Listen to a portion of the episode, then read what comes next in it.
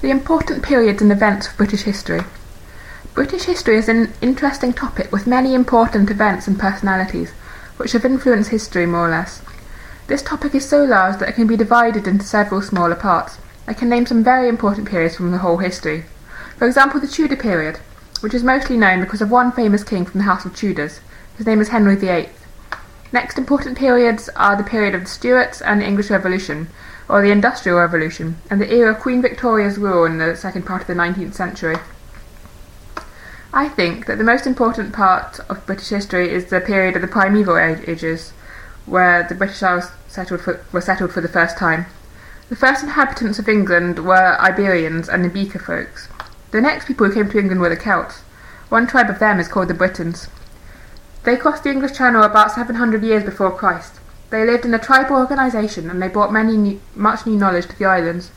They were farmers and they already knew how to make iron weapons and instruments. Celts had their own religion too. They were polytheistic and they worshipped many gods. The Celtic tribes were important for England, for example, because of their contribution of some words to the English language. Cradle, kolybka, slogan, Heslo.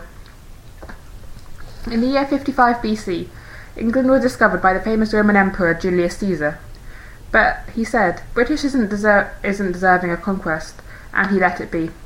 Only in 43 AD the Romans conquered the island under the c- command of Caesar Claudius. The Romans named the area Britannia.